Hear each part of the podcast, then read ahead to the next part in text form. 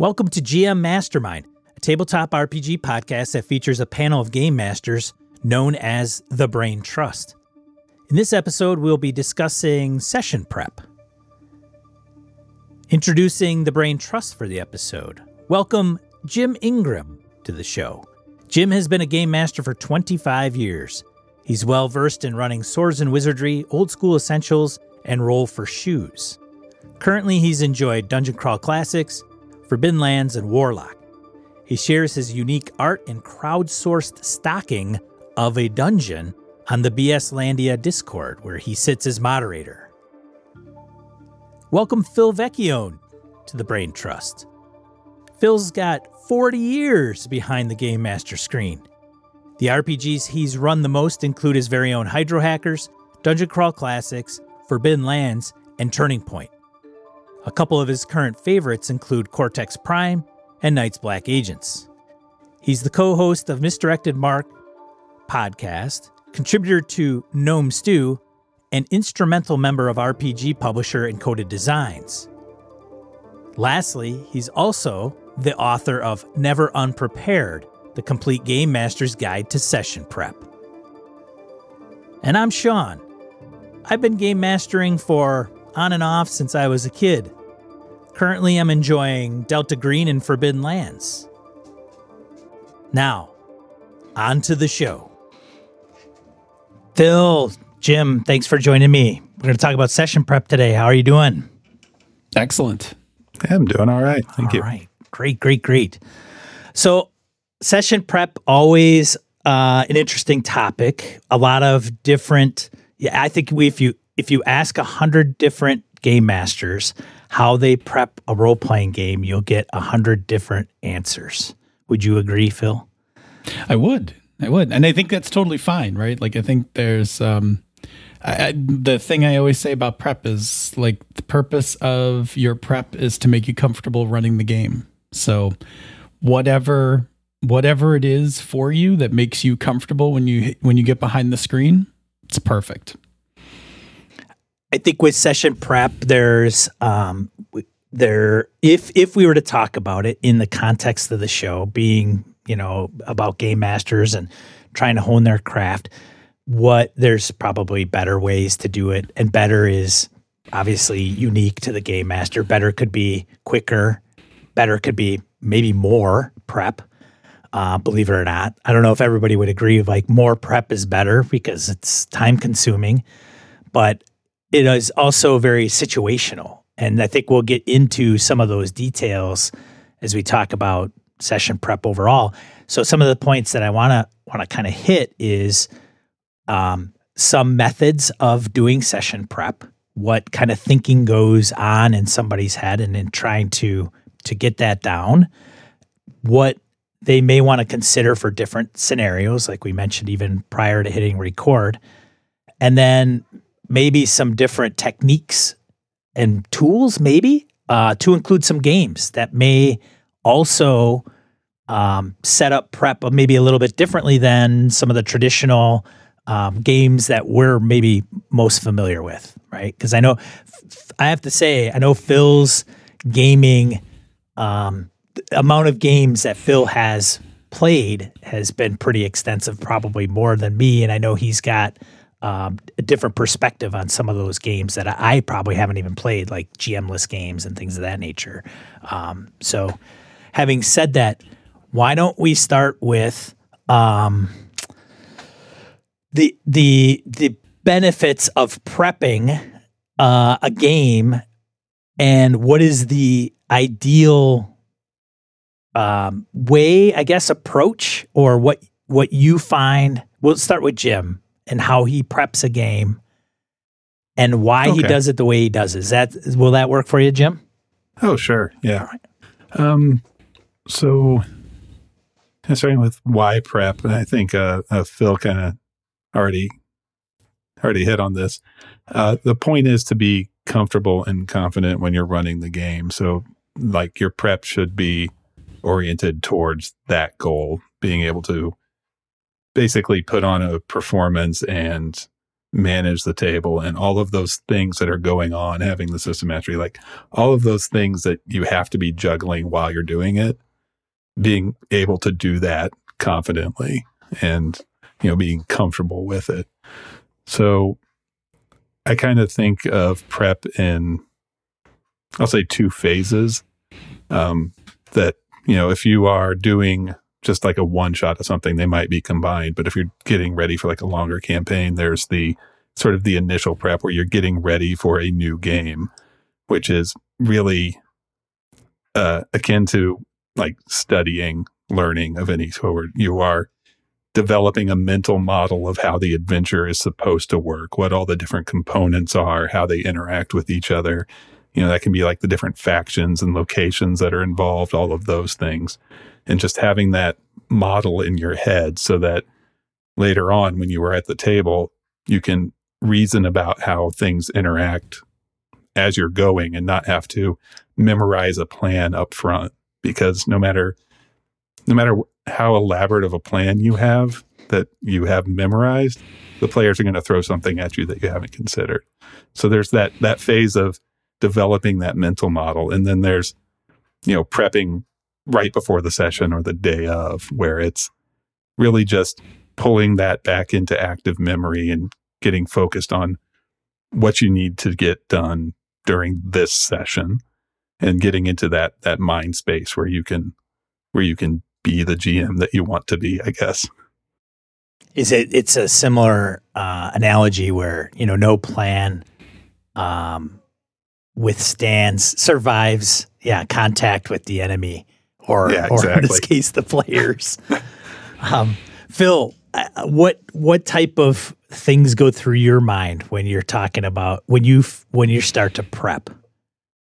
Yeah, so just thinking about this because I've got uh, two games that I need to prep, and I'm actually running behind on them for this week. Um, so as we're recording, yeah. Phil is like, okay, Jim's talking. I could do some. Prep. Yeah, I just I just knock out a few notes here and there. Yeah, no, I have uh, I have a Night's Black Agents um, session coming up, and I have a Cortex Prime game called Long Live the Queen, um, and they're very different. So they they require kind of two different styles of of prep. So the thing I I'm I start really at a high level of like, what is this session going to be about? Right? Like what like what do the players accomplish at the end of this session? Uh, like for Night's Black Agents like which piece of the conspiracy are we revealing um, in this mission? Now whether we get through the mission in one session or four or whatever it doesn't matter but for the prep purpose what piece am i giving you know like what piece are they going to earn in this?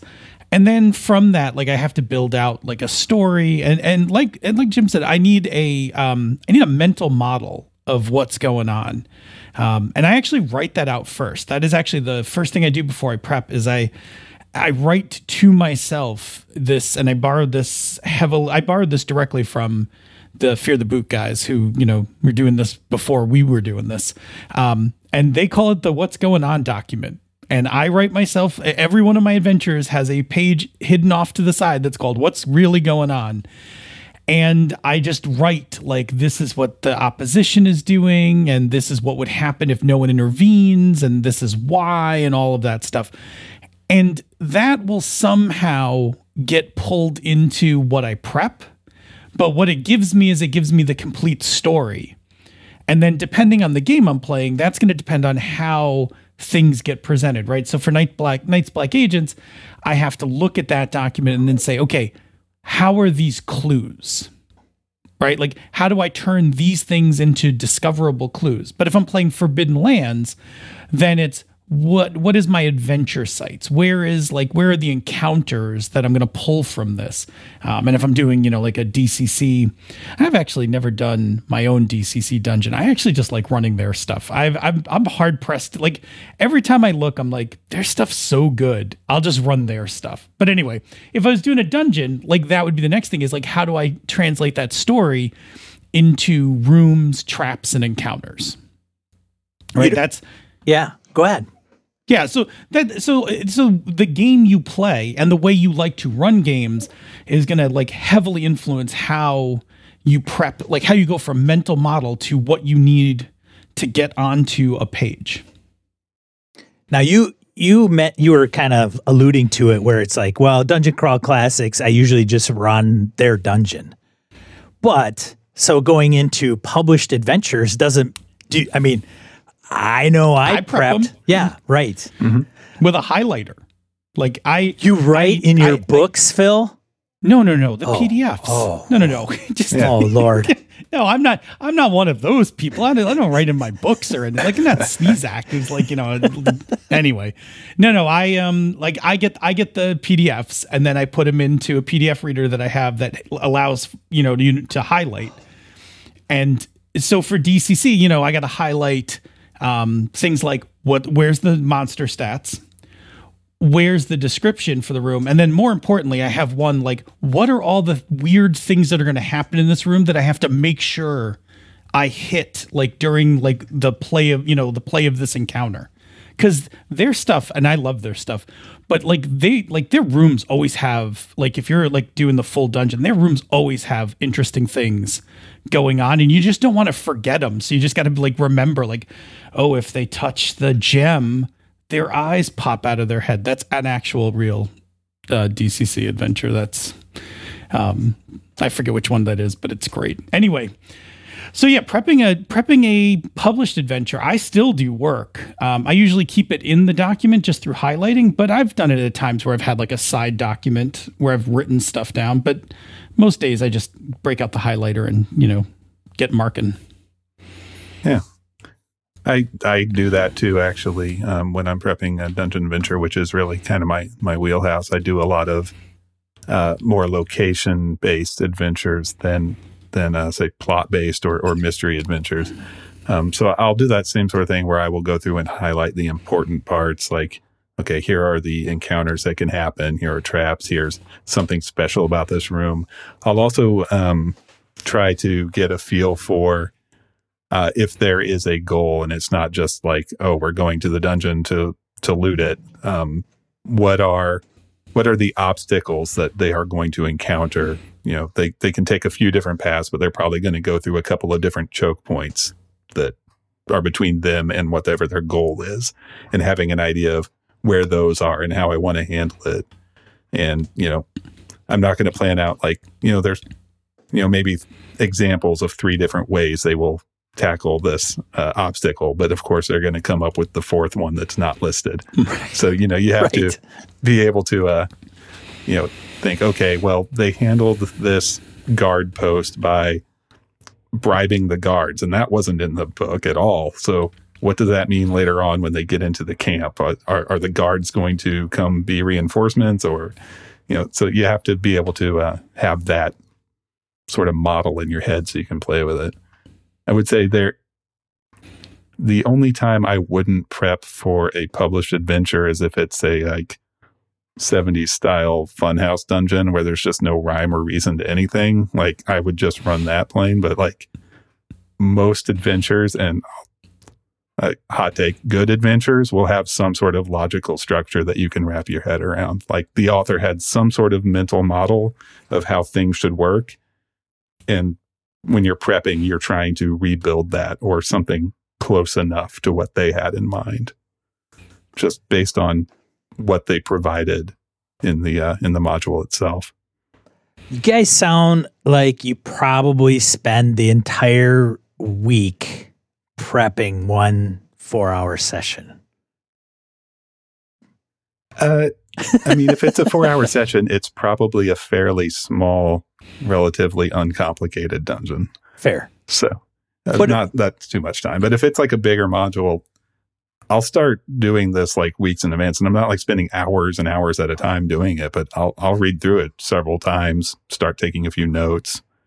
Um, but the payoff for that is it only takes you know 20 or 30 minutes prior to the session like the day of to get that back in your head and be able to go so you're not poring over all of the all of the details the day of Yeah. Phil, I imagine you don't spend 40 hours of your week prepping for a four hour session.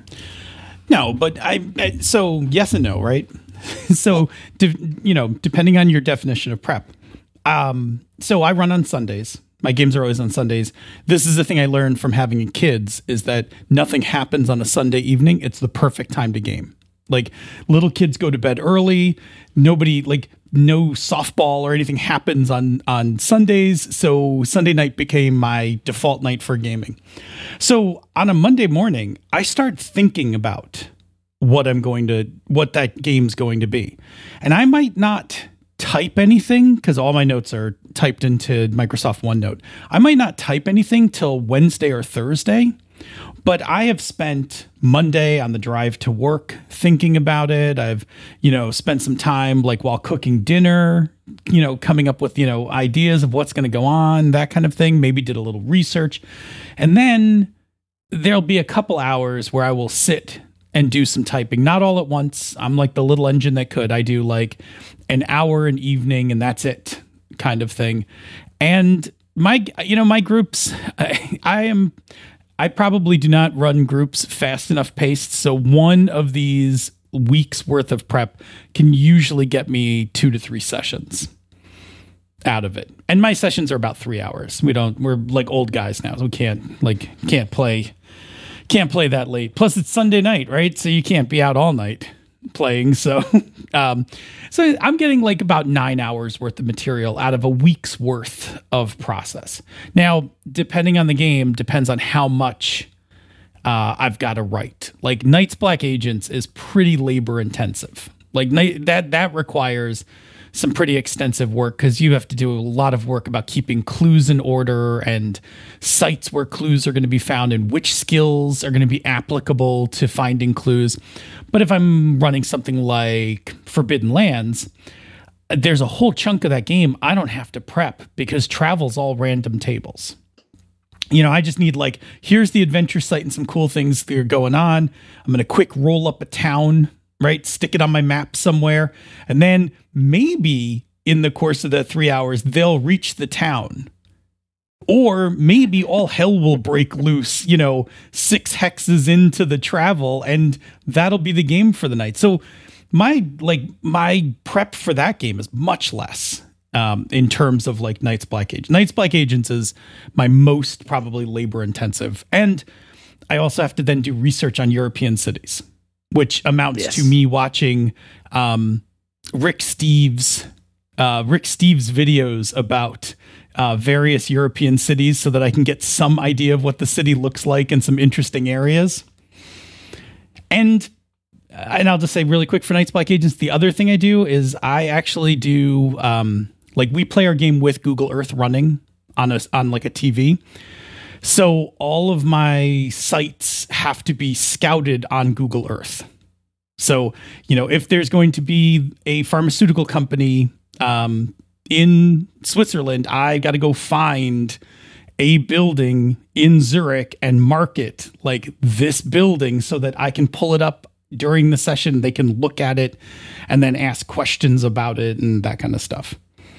Yeah, the from what I'm hearing, and you did mention that is the and even earlier on as we kicked off, depending on the scenario that you're running in the game, like the plot driven, the heavy plot, intricate uh, plots, the the um, mysteries, things of that nature, hugely intensive organization based.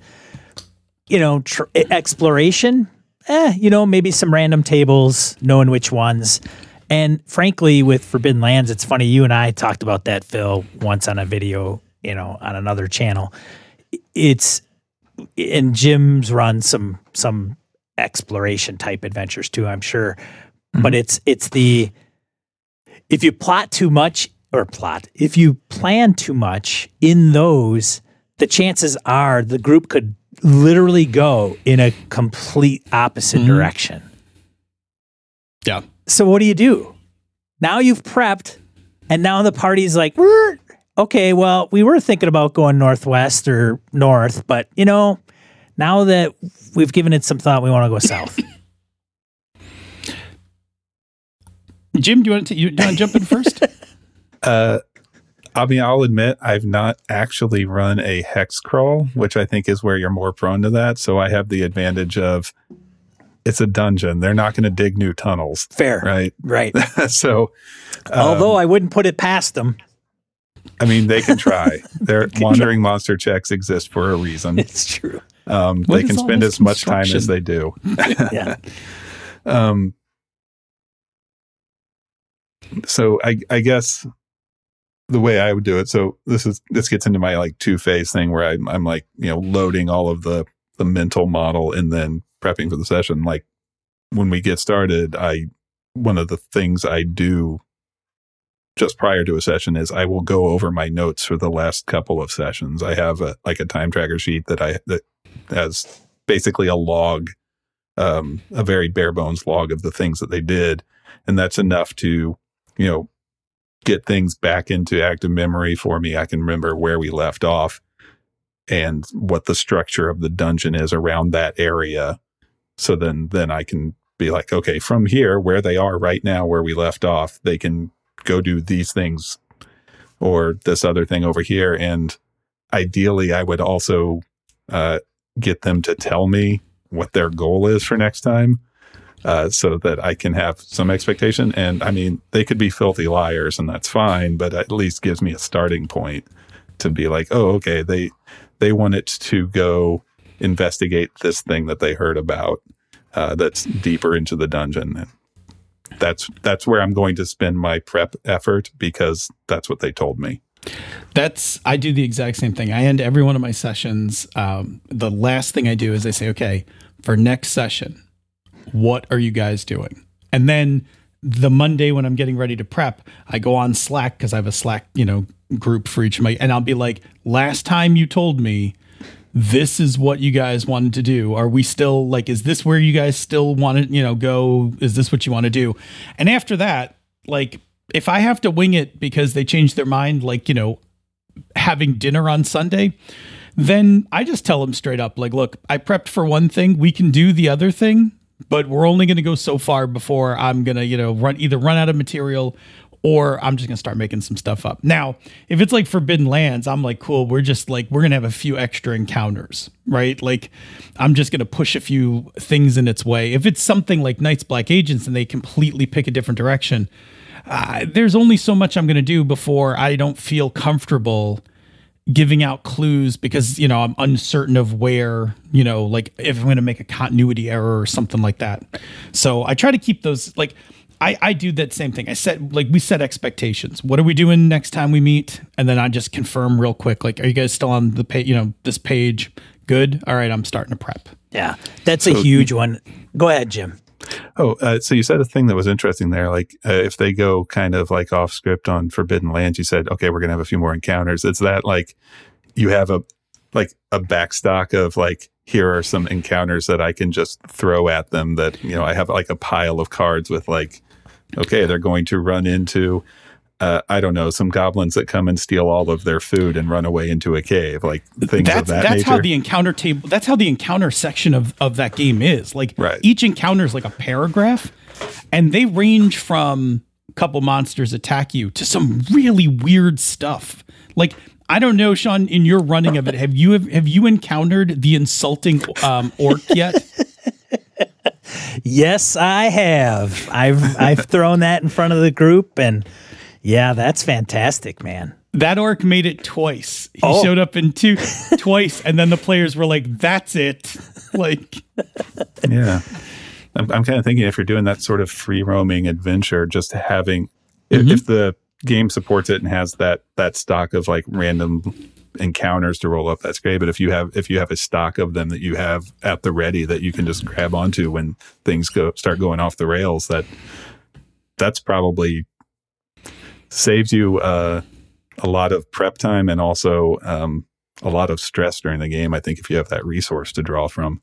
I wonder if anybody in, on drive through has made a, a Forbidden Lands product that's just more encounter tables. Because I, to me, I played that game for like a year and a half, and I was like, boy, I, somebody could make a killing just making like another book of these encounters. Because I would totally, I would buy all of them, Yeah. and I would just have all of them. I'd like to do one myself, honestly, but I'd probably need some crowdsourcing because my brain can be lacking the creative space Sure. for an entire book. But and we've got a lot of creatives, you know, in the community. But I agree, Phil, and and what Phil's referring to for those that haven't um, played Forbidden Lands, it, when we talk about random encounters, there's random encounter tables like BX, and you know you roll on a table and there's X amount of mon- you know it's what's the environment? Oh, roll on that table. They're in a desert. Roll on the desert table. You know it's you know, a, a D10 or whatever. Oh, it's a nine. Two ankhegs. Okay, come out from under the ground.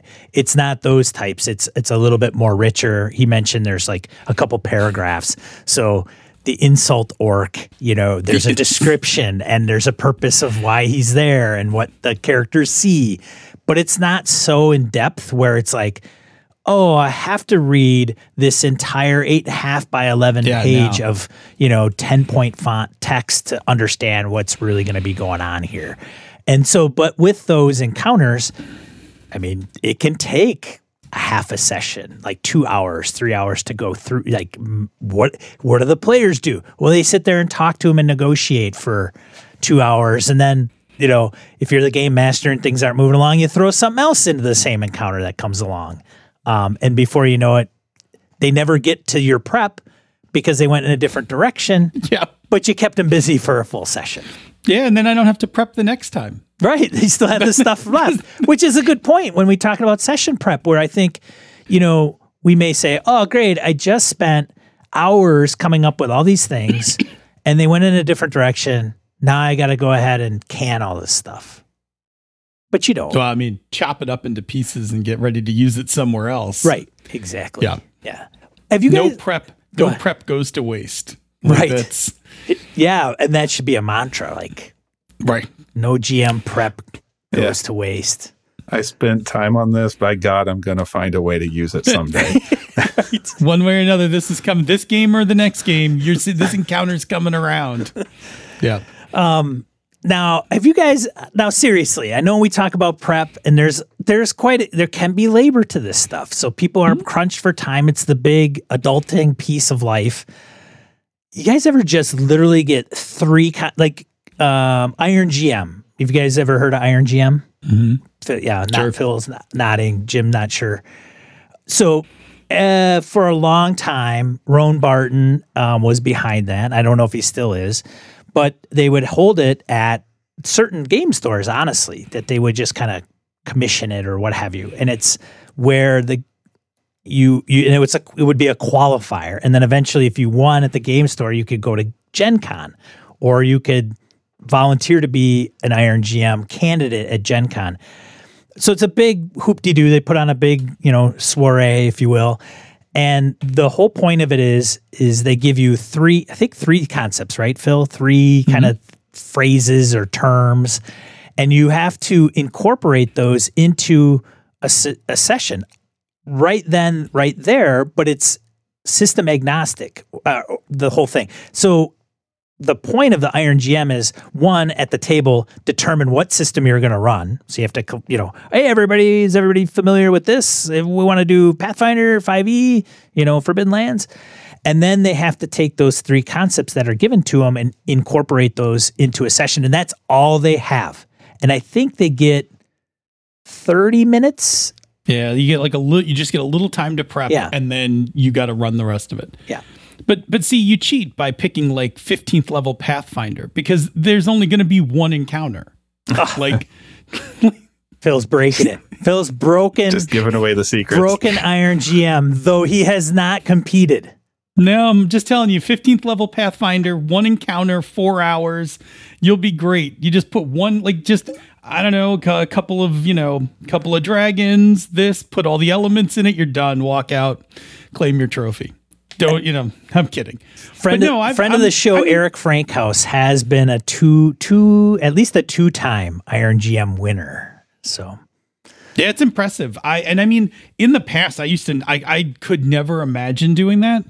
Um, I was never like for the longest time, I was not a ad lib GM. Like I was very much, I was very much like systematic, heavy prep GM.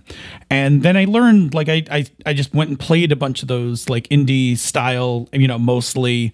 Um, you know, like PBTA and stuff like that, where you don't do a ton of prep. You play mostly just, you know, through the game. So, yeah, I mean, you know, if you got to make up something like that on the fly, that's, I think, where you fall back to, like, you fall back to classic frameworks. And, and the way I usually prep my stuff is by, um, I will ask a series of questions to myself, right? And then we will play to find out the answers to that. Like, for example, um, players start in a um, players start in a prison and need to escape the city by airship. Cool. How do they get out of the jail? How do they get across town? How do they sneak onto the airship? Right? There's like those are the three questions I need to answer, um, and we just answer that through play. Right? That's like that framework right there just asking the like writing those handful of questions down and then starting to pose that to the players like okay look guys are in prison. Clearly in order to get uh, you know out of the city you're gonna have to break out of here. What do you guys got in mind? And then just start you know start taking ideas and applying rules to them and making rolls and that kind of thing can be done I don't do it often. I really I like my prep, but I do. I like I I do like my prep. Like I because I'm looking for a particular type of experience. I like to I like to tell a particular like I like to tell a story at the table. So I need prep that has um consistency, it has continuity and those kinds of things. And so I need to put some, you know, effort into that. But if we're playing like, you know, I'm fine doing it. Like if we want to play like a kind of a freewheeling lighter um like not so heavy serious story kind of game yeah let's get a you know let's get a fun system to kick around and you know let's make a quick adventure out of it yeah i was thinking the um like that whole setup for uh, iron gm just sounds extremely stressful to me because yeah. i probably yeah. have like I average about one good idea per fortnight. I, I do not come up with things just off the top of my head, but um, I think the thing that helped me a, loosen up a bit and be a little bit better about improving is doing some more um, procedurally generated things. And uh, one of the things I have in mind, in particular for that, is um, Gardens of Ynn. And I know there's also like the the Stygian Library. They're both by Emmy Allen. Uh, and the way that works is like each place that the the PCs go to, you you roll for uh, location, details, an event that happens, uh, maybe an encounter. And so like you're coming up with like these different combinations of like, oh, here's a here's a uh, a gazebo with dead explorers, or you know, woods with singing like and there's like a little paragraph for each one of them that fills that in and like your job as you're running it is to take these two different ingredients and you know sell that location as a as a real place to the players like you didn't just roll it on a table. Yeah. uh, and and having a little bit of practice with that. And the other system i can think of offhand that does something like that is uh, rangers of the Middenvale is also you know you're you're generating these things on the fly as you are at the table. And just getting a bit of practice doing that through uh, you know something something like one of those adventures that gives you a little more meat for those things and you're not having to come up with so much of the material yourself. You're just combining what what the ingredients are. It's kind of like um you know working from frozen ingredients instead of fresh or you know um a little bit easier than than having to make everything from scratch. Yeah the gardens of Ynn is good. Have you have you looked at that phil? You, are you familiar with that? I haven't. Uh, we're gonna i will turn it on to you. We'll, we'll put links to in every that we're referring to um, in the notes and everything. But the Gardens of Ynn is an interesting one where where it's like uh, where the premise is uh, spoilers if anybody's going to run it, but I've taken inspiration from it. It's essentially a a you find something a door in a garden essentially is the premise, and that door has something written on it, and that des- that what it has written on is like the destination and so when you walk through it, it's kind of interplanar, but you you go and it the way it works is you go into it and then you encounter something, and then you can either go back the way you came, or you go further down. It, you actually mm-hmm. they say you start at the top of an eight and a half by eleven page, is where your starting point is. Yeah. And as you traverse these doors, you you map that out. So they can go left and right and but they can go down, kind of aka down. Um and and everything what Jim mentioned is is kind of a random roll, but a little more. It's not as rich as I think a single encounter in Forbidden Lands, but it does give you the text setup and some of the environment pieces that literally you could just run that and and you would be just fine, and you could have Yeah. minimal prep. Yeah, Oh, that sounds cool. And the other clever thing about it, I'll just mention, is um, you add uh, how deep you are into the gardens to your rolls. yes, And the higher numbers on the tables, it gets weirder and weirder, and like reality starts breaking out. It's it's Gygaxian, right? fantastic. Like- yeah, that's good. Yeah. It's Yeah. so good. It really was. Uh, is I should say. So we'll have links down below for that. Um, over pre- prepping. If you prep so much, some people will think, you know, oh, it's Phil's story. Phil wants to tell a story, so therefore he's going to prep the story that Phil wants to tell, not necessarily what comes out of play. Wrong, right? Hot take. So somewhat of a hot take, I think. Okay. I will. I, I so I'll. I will. It is meant to be hello, right? No, no, it's good. Yeah. it's good. Right. I, I will take your bait. Thank you. Um. So here's the thing. When we talk about, so when we talk about telling Phil's story, that's really uh, where we get into like railroading and agency issues, right? Where where I'm now pushing a story where no matter what choices you make in game, right, they're all filtering towards the story that I want. that you've and prepped. not that you've prepped, Phil. Sure, but I could have just actually not prepped it and done the exact same thing. Right? I could have just not prepped it, had an idea in my head while we were playing and steered everyone into it. Touche. So so that is an agency issue. Now, if I prep a lot of material and it doesn't hit the table, right? It's not really a problem unless it's taking me too long to prep everything to feel comfortable to play, right? So if I need 8 pages of prep and it takes me like it I stress out during the week to get it done and we only use like 4 pages of prep in play, that's not a good balance, right? Because I'm stressing myself out. I get it done. We get to the table, but we're not using nearly as much as I th- like I actually need. And that gets into um, that gets into the idea of like how do we pare down our prep? How do we streamline like which pieces which pieces are we comfortable making up at the table and which pieces do we need to keep in the prep so that we can kind of shrink that. And then I'll just tack on to the last thing. And this is actually, I learned this from Dogs in the Vineyard by Vincent Baker, and it has been how I prep everything since then. I only create problems, not solutions. Right. So anything I put into a game is just a problem with no solution. The players will the players will come up with solutions and will apply the rules to see if that is doable, not doable, successful, whatever. Um, so that's one of the ways I kind and that is from if I look like 15 years ago, that is one of the ways I cut my prep down a lot was to stop worrying about what is the optimal solution to this encounter, right? Toss it out the window. Who cares?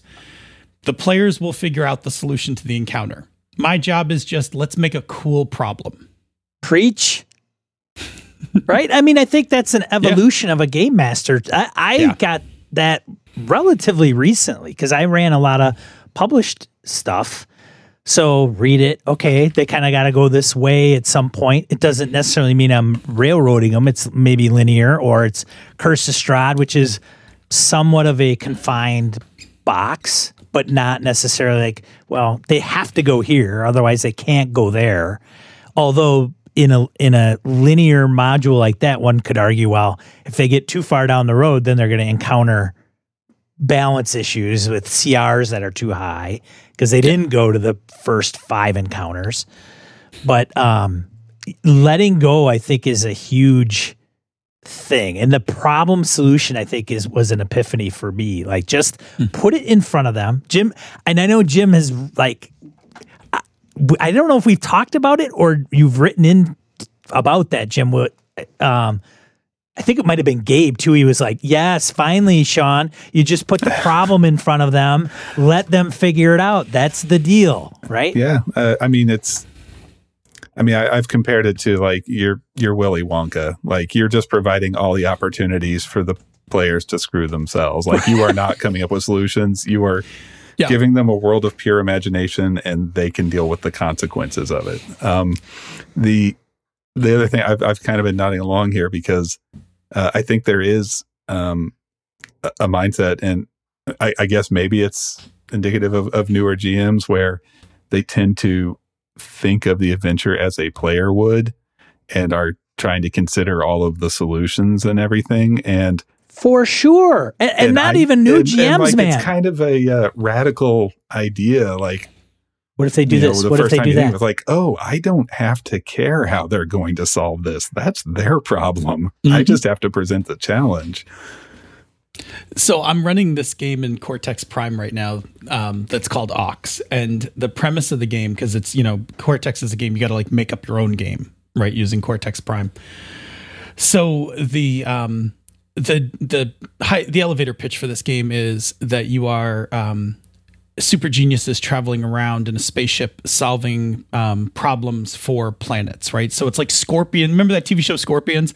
It's like Scorpions meets Star Trek kind of thing. And so uh, one of the things I had to kind of work on with the players because they would keep asking me like, you know, can we, you know, like can we divert the fire cane from hitting the city? And I'm like, you got to stop asking can. The answer is always yes. I just need to hear how as a super genius you plan on doing it so that we can then engage the rules you know for it. So they're like oh so if we want to like you know create like a uh, an explosion you know that creates a vacuum that pulls the fire cane toward i'm like yeah yes let's like cool let's let's make some rolls now. Let's see what happens here. Um, and it's really freeing because in that game you literally just create problems and just let them loose with like they come up with all sorts of wild ideas for how, like what they want to do. And then i built like a little framework like there are five steps to solving a problem. We're going to make two of them require rolls, and you just have to pick. Um, you pick one, and the GM gets to pick one. But the idea is really freeing. Like, it's not can we do this? It's like, of course you can do it. I just like, we're just going to find out through a roll what happens when you do. I think science fiction games have a knock. They get a knock on that because they, Star Trek, right? Can we do that? I don't know. Is it, you know, it's, it's, I don't know because I'm not Spock. So I'm not sure. And I know medieval fantasy because, well, I can either do it through magic if I have the spell or. Which is just science. Right. Well, true. yes. yes. But I th- it's a weird thing. Like, I've always been reluctant to run a Star Trek because some of those. Um, you you or a heist sometimes in Shadowrun about buddy mine runs them great because he doesn't I don't know how much he preps I think he just says, here's kind of the deal. He thinks probably of what the security looks like, mm-hmm. probably doesn't tackle it until the person says, I want to know what the security looks like by doing this. And then it's given, and then they they kind of react to it. Um, I don't know. And they, and there are games that do that better than others, right? So like sure. the um the leverage role playing game mm is like perfect for heist and requires not a lot of GM prep um, because the game's designed for the fact that you are going to do like all the leverage tropes, the flashbacks, and and all of you know all of those things. Um, I, my hats off to anyone who you know runs a heist in Shadowrun or Shadowrun. Period. That I've I've run Shadowrun before. Game's heavy, heavy. Yeah, yeah.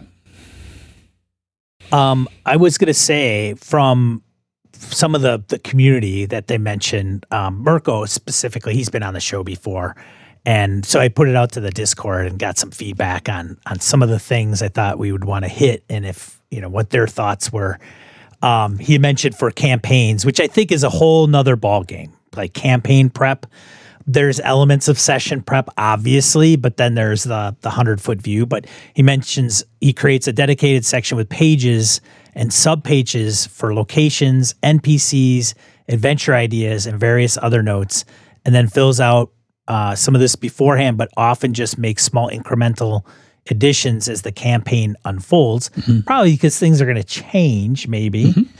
Uh, for one shots, he says, I create a single page that includes bullet points to start off the game, including the starting situation, any necessary background of the system and setting, safety tools, uh, so nothing falls through the cracks, as well as monster stats, including a place to track H- HP right there, if not using a VTT, etc. Which is so we think of prep like, oh, it's going to happen in this session, but then there's, well, I probably should look over. Phil, you mentioned this in Never Unprepared. Hey, you're going to cross a river. What if they fall in? What's the swimming and drowning rules? So that's part of the prep, right? That we probably want to throw in just to kind of like, oh, I should probably note that or put the sticky note in the book, Mm-hmm. right? Um, I think CJ mentioned I don't want to run a short.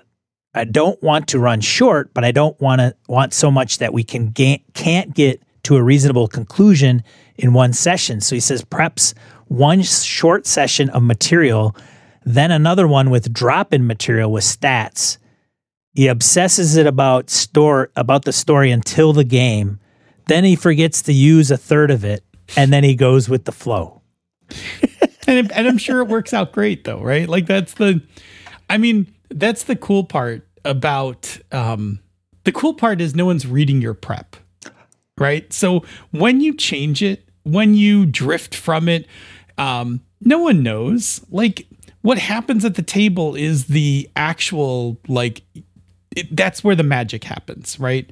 And so sometimes, you know, sometimes I look at my notes and we're right on track, right where we're supposed to be, kind of things. And other times I look and I'm like, oh yeah, we're not even doing that encounter. Like that, like I'll just, you know, nope. Like we just we skip that, and I'll write myself a note during the game, like, yeah, didn't do that. Move these clues, like you know, move these clues to a later encounter so that they can pick them back up somewhere else, kind of thing. I uh I think sometimes my players think that I've planned everything down to which roles they're going to fail. Uh just you know, like I'm pulling like the puppet strings and really I'm just listening to what they're saying and making a snap decision or having them roll a die and just okay, well, because of that this happens and there's there's rarely ever a plan up front when I'm I'm GMing. I sometimes joke I'm a I'm kind of allergic to plot as a GM. Like I I provide circumstances and I will have an idea of what are the things that happen leading up to the PCs coming on the scene. You know, what what do all the other uh, actors, the the factions, the NPCs care about? But like after that, it's just I'm reacting. Yeah. So, what kind of tools you guys use for session prep? What are some and some that are, you know, and how they changed? Phil, So, I, so I, you know, I think back in, I don't know, somewhere in the '90s, I was very much like I wrote all my stuff out on paper, right? Had binders, all of that stuff. Um, I think I went through a period of time where I did everything in Word, right? I had like a Word template, and I did all my stuff in Word. Um, but then, like, I think it, like, it must be like it must have been when it first came out. I jumped early onto OneNote and I have never left OneNote. Like I think I mentioned it in Never Unprepared that I use OneNote. I have never stopped using OneNote. All of my campaigns are in, like all my sessions, campaigns, and everything are notebooks in OneNote. I think you said Ever, I think you said Evernote in in Oh, Never Unprepared. Sure. So I went from Evernote to OneNote, right? So I was never I was an Evernote guy for years. I then migrated all my stuff out of Evernote into OneNote. So I have OneNote now, and the reason I like it is because um, I run most of my games off of an iPad, and so I can sit at my desk and do all my prep in OneNote with a keyboard and you know two monitors and all that stuff, and then it all just syncs up and I go to the game and I just take out my iPad and put it on a little stand and scroll through it, you know, with one finger while we're playing and can read everything. So I have I, it's like the best of both worlds. I have the comfort of sitting at my desk in my chair with a keyboard because I'm I'm way better at typing than I am writing, right? So two hands on the keyboard, full throttle typing. And then I don't have to have a laptop or all that at the table. I just plunk down my iPad. It's great for con games. I just show up, I take out my iPad, put it in my little like I, I got this little foldable stand, boonk, and and we're playing. And that is has been um I mean, I'll uh, look. This thing works everywhere, right? So I have OneNote on my work machine, my home machine, wherever I am. If I can like knock out a few notes of prep, I just open up OneNote, start typing, let it sync, close it back up. I'm gonna get you. I'm gonna get you on Notion, Phil. You know, I've been I've I've been looking at Notion. I've been looking. I don't know if Notion will work. Uh, Notion will work for me for a lot of things. I don't know if it's going to work for um for GMing because the thing I really like about OneNote is I can just stick like I have like one main Sure. um like frame of text but then i do that thing like you were talking about before like with like you know what are the swimming like what are the swimming and armor rules so i just cut that out of the pdf and paste it next to the encounter as a sidebar you can do that in Notion, So- Phil. can you all right so see like we should talk notion sometime The only dra- See, the only drawback is not offline. If you gotta, Oh. it's you gotta hook it up. It's a web i don't app. know most times i'm i mean I, they're so rare there's rarely a place where i'm not online anymore like i don't Sure. but i do like that i can go offline Yeah. with with OneNote. But yeah, OneNote's like that's uh that's my jam. Like I am I am like a staunch OneNote fan uh, for prep for like the longest time. Jim, what do you use? Uh, I mean, I've tried a few different tools. I've tried OneNote. I've used Notion a little bit. Um, And I should say, in- like in Emacs. pencil paper is just perfect tools, right? Like we don't have to get into the digital space either. Yeah. Uh, well, I mean, I I do almost everything pen and paper. Um, like right up until in person gaming stopped being an option for a while, I, I was pretty adamant about I, I don't want to have a laptop. I, I don't have a tablet. I don't want to have devices in front of me. So I'm binder module printed out, notes written in the module, maybe loose leaf paper so I can update the key on that. Um, I, you know, sometimes I will make my own forms and things like that that will match the way I run things so that there's minimal friction. Um, because, like, if time tracking or taking session notes is a pain, I won't do it. So I take steps to make a tool that will make it easy for me to do so that I do it because there are benefits to doing it. Like, Mhm. you know, being able to say, you know, okay, you have spent three hours here. You've gone through most of your lamp oil, uh, your spell wore off. And also, I have a written log of all the places that you've been and the things that you've done. And I can make use of that in the future when I'm prepping for the next session. Like, making it as easy as possible to keep those records. Uh, for me, that means having a nicely formatted sheet of paper that I can quickly jot things down on. So my um, session notes are on index cards. So I, you know, I keep a little stack of index cards. You got right, but so I laugh. So I what- laugh because I have something as a follow up to this. Phil, go ahead. So I so I just take my notes on index cards through the session, but then what I do is at the end of the session, I take out my phone and I use Microsoft Lens and I scan all of the index cards back into OneNote. So and then I just put them in like I have you know the page for the session, I just put them in as a sub page. So for the same reason, when I go to sit and like prep the next session, I can actually pull up my handwritten notes from the session and like quick read through them and be like, okay, these things happened. Often the last card is what are we doing next session? So I got to like grab that info, that kind of thing. But I like that way, even my paper stuff goes back to my digital my digital vault. Yeah. So for me, it's like front of the paper is time tracking and log and all of that. Back of the sheet of paper, I will have who who were the PCs that were involved in this. Maybe some bullet points of the things I intended to introduce uh, in the session, whether I got to them or not. Uh, and, and notes just on the back. And then after the session, that just goes in a pocket in the back of the binder. And then I have a stack of, well, here's everything we've done in this campaign so far That's and I cool. can go back and see like there's dates on everything so I can know when we did all of the stuff. So Phil, you'll appreciate this. Feeling good, Lou. Yeah. So the most im- he says the, the mo- Jim laughs. So the most important prep he does for each game is an index card cheat sheet for each character.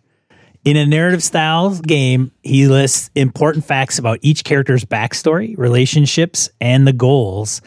In a skill-based game, he'll list the character's best skills and or abilities, and then of course there are the indefinite amalgamations of the two. He says, and then instrumental are his note note cards, a notebook, and the rule book source book. And so he puts on some music and then he kind of jams out and and preps and writes all that down. But he also has he had, had some pictures um, of of all of his index cards. Index cards? Yeah. Uh, Love it. Yeah. That guy's a better GM than me. Yeah. He says the flow the flow chart he mentions um, a flow chart component which it, he takes from so he mentions the flow chart coinciding with a, an image that he provided, but he, it was taken from Index Card RPG. Hmm. Phil, have you delved into Index Card RPG? I, I have seen it. I have not purchased it. Phil, Like, Index Cards, Phil, yes, Index Card index. RPG. I would have thought It- like Saw yes. I will have to send you a copy, sir. I will. I will definitely take a look. It is. um No, it's definitely in my wheelhouse. Right? It's Yeah. Index cards. Yeah, so he says the location and clue cards are inspired by the Lazy DMs guides, right? By Sly Flourish. Um, and he also uses a form of aspects like fates in scenes that players can uh, can be involved in manipulation and things of that nature. So, which, uh, so I think I use Notion uh, quite a bit, depending on what the, the game is. And then uh, I also model it some again depending on the game, and it's also some modeled off of um, Sly Flourish's Lazy Dungeon Master prep kind of template. So if you haven't checked that out, um, Mike has done a, a great job in getting that product out.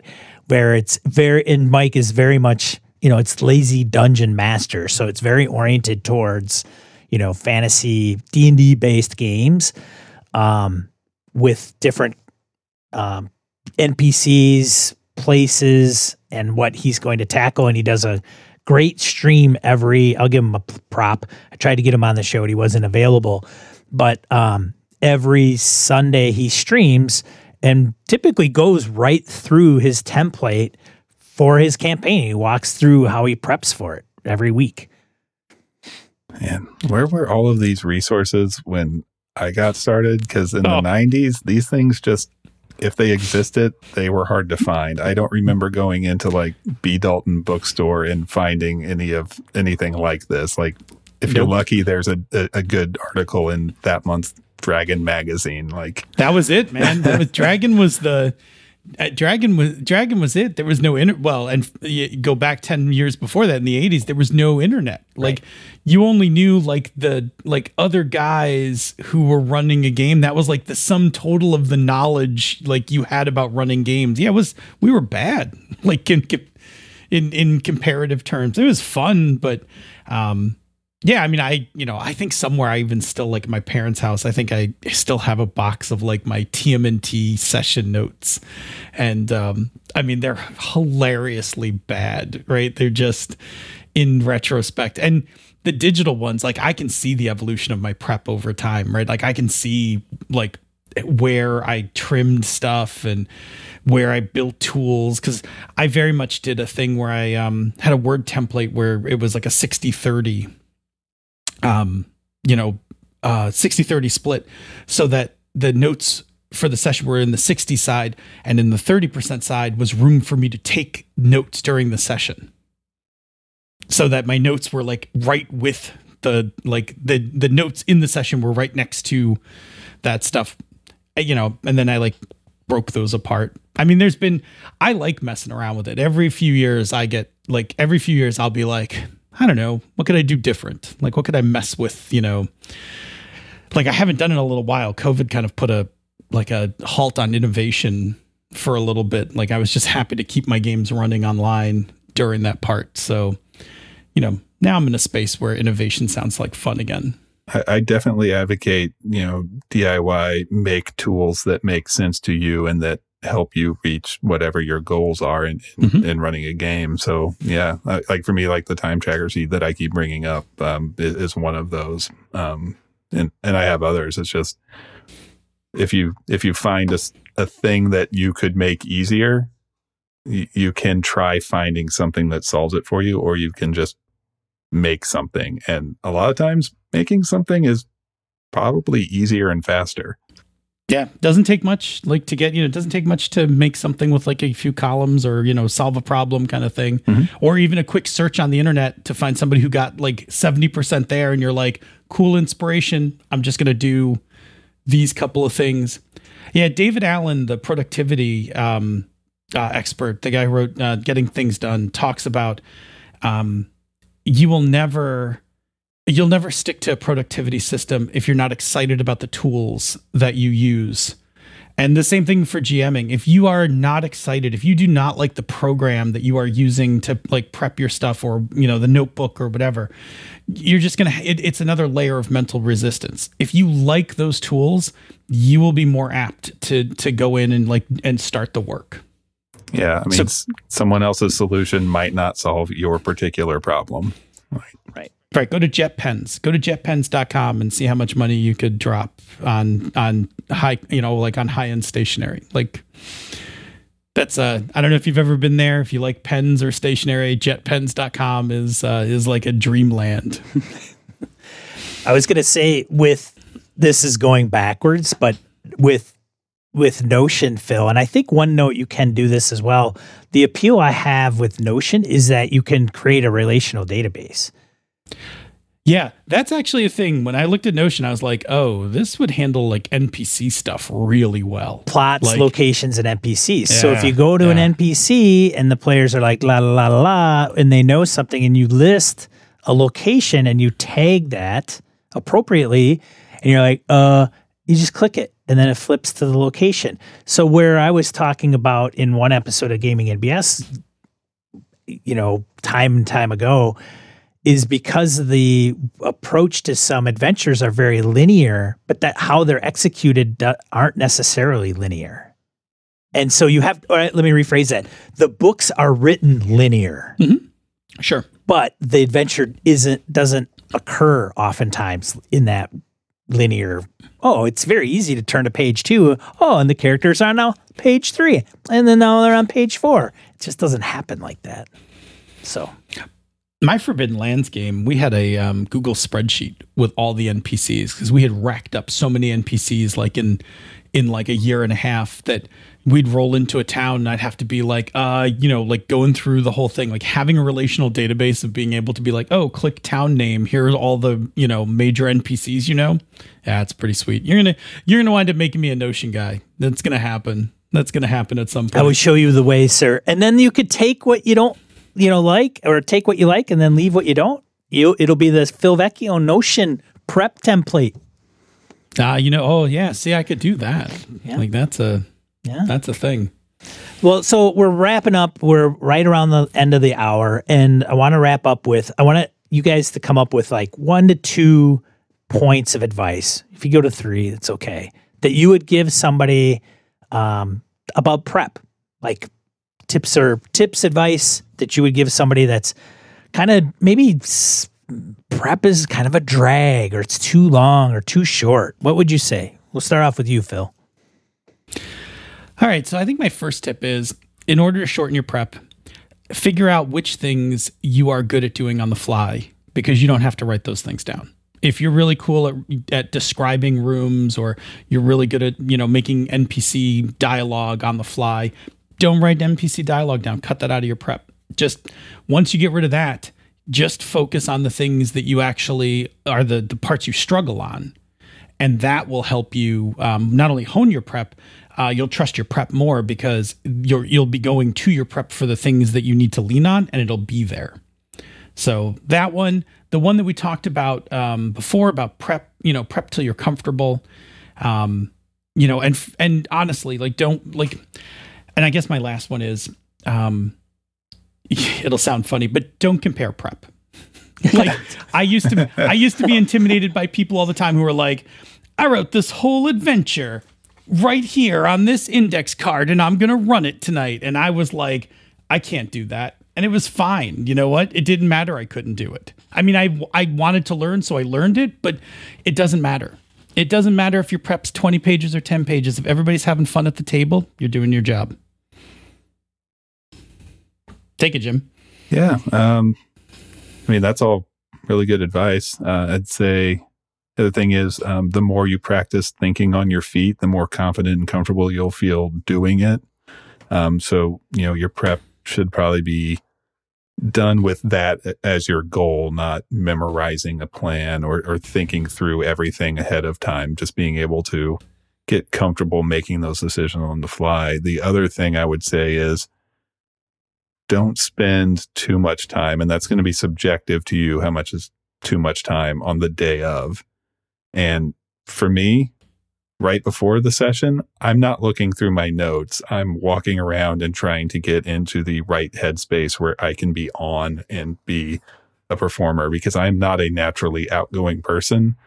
And if I'm going to be the center of attention for at least the beginning and substantial sections of this uh, of this time we're spending together, like getting ready for that is also part of prep, and notes aren't going to help with that. So whatever you need to do to be relaxed and loose and comfortable speaking and being a center of attention, do that right before you start right before you start playing. Yeah, that's huge advice. That sometimes the soft start is what I refer to it. Like get the they show up at the house or they show up online a little early, you know, 745, 730, and then eight o'clock we're gonna start. The first half hour is just banter, getting things off people's chest from the job or whatever. And then you can kick it off and everybody's ready to go because all the chatters Yeah. may be done, right? Yeah, then you put on your GM voice and all the heads swivel and point at you, and you got to be ready for it. Yeah, everybody ready to play? Yeah. Okay, great. Roll for initiative. what? Nothing gets people's more attention more than those words, right? Right. Absolutely. Well, that's that's it for this episode of GM Mastermind. I want to thank guests Phil and Jim for joining me. Great stuff. Uh, we'll have links where you can find both Jim and Phil and some of the things that they're doing. Uh, go and check them out. And remember, be a positive force in the tabletop RPG hobby. This episode of GM Mastermind produced with help from the following members of the Mind. Joe Swick, Zagrave, Mirko Froelich, Tony Sugarloaf Baker, Polish Ogre, Larry Hollis, Hoos Carl, Harrigan, Farty McButterpants, Laramie Wall, Aaron Relia, Wayne Peacock, Ron Bishop, Ghost GM, Old School DM, Craig Shipman, Larry Hout, John Mahoney, York Gisrex, Eric Salzwedel, Phil McClory, Jason Hobbs, Michael O'Holland, Remy Bilodeau, Crystal Eggstead, Eric Avia, Feeling Good Lewis, Eric Jeppesen, Vornak, and Brian Kurtz. Thanks, everyone. I really appreciate it. Since we're just starting out, I'm going to ask uh, for a little favor. If you could just go out onto Twitter or some social media or Discord and let them know that we are producing this, that would be greatly appreciated. Have them head over to GM Mastermind and tell them to subscribe. Thanks,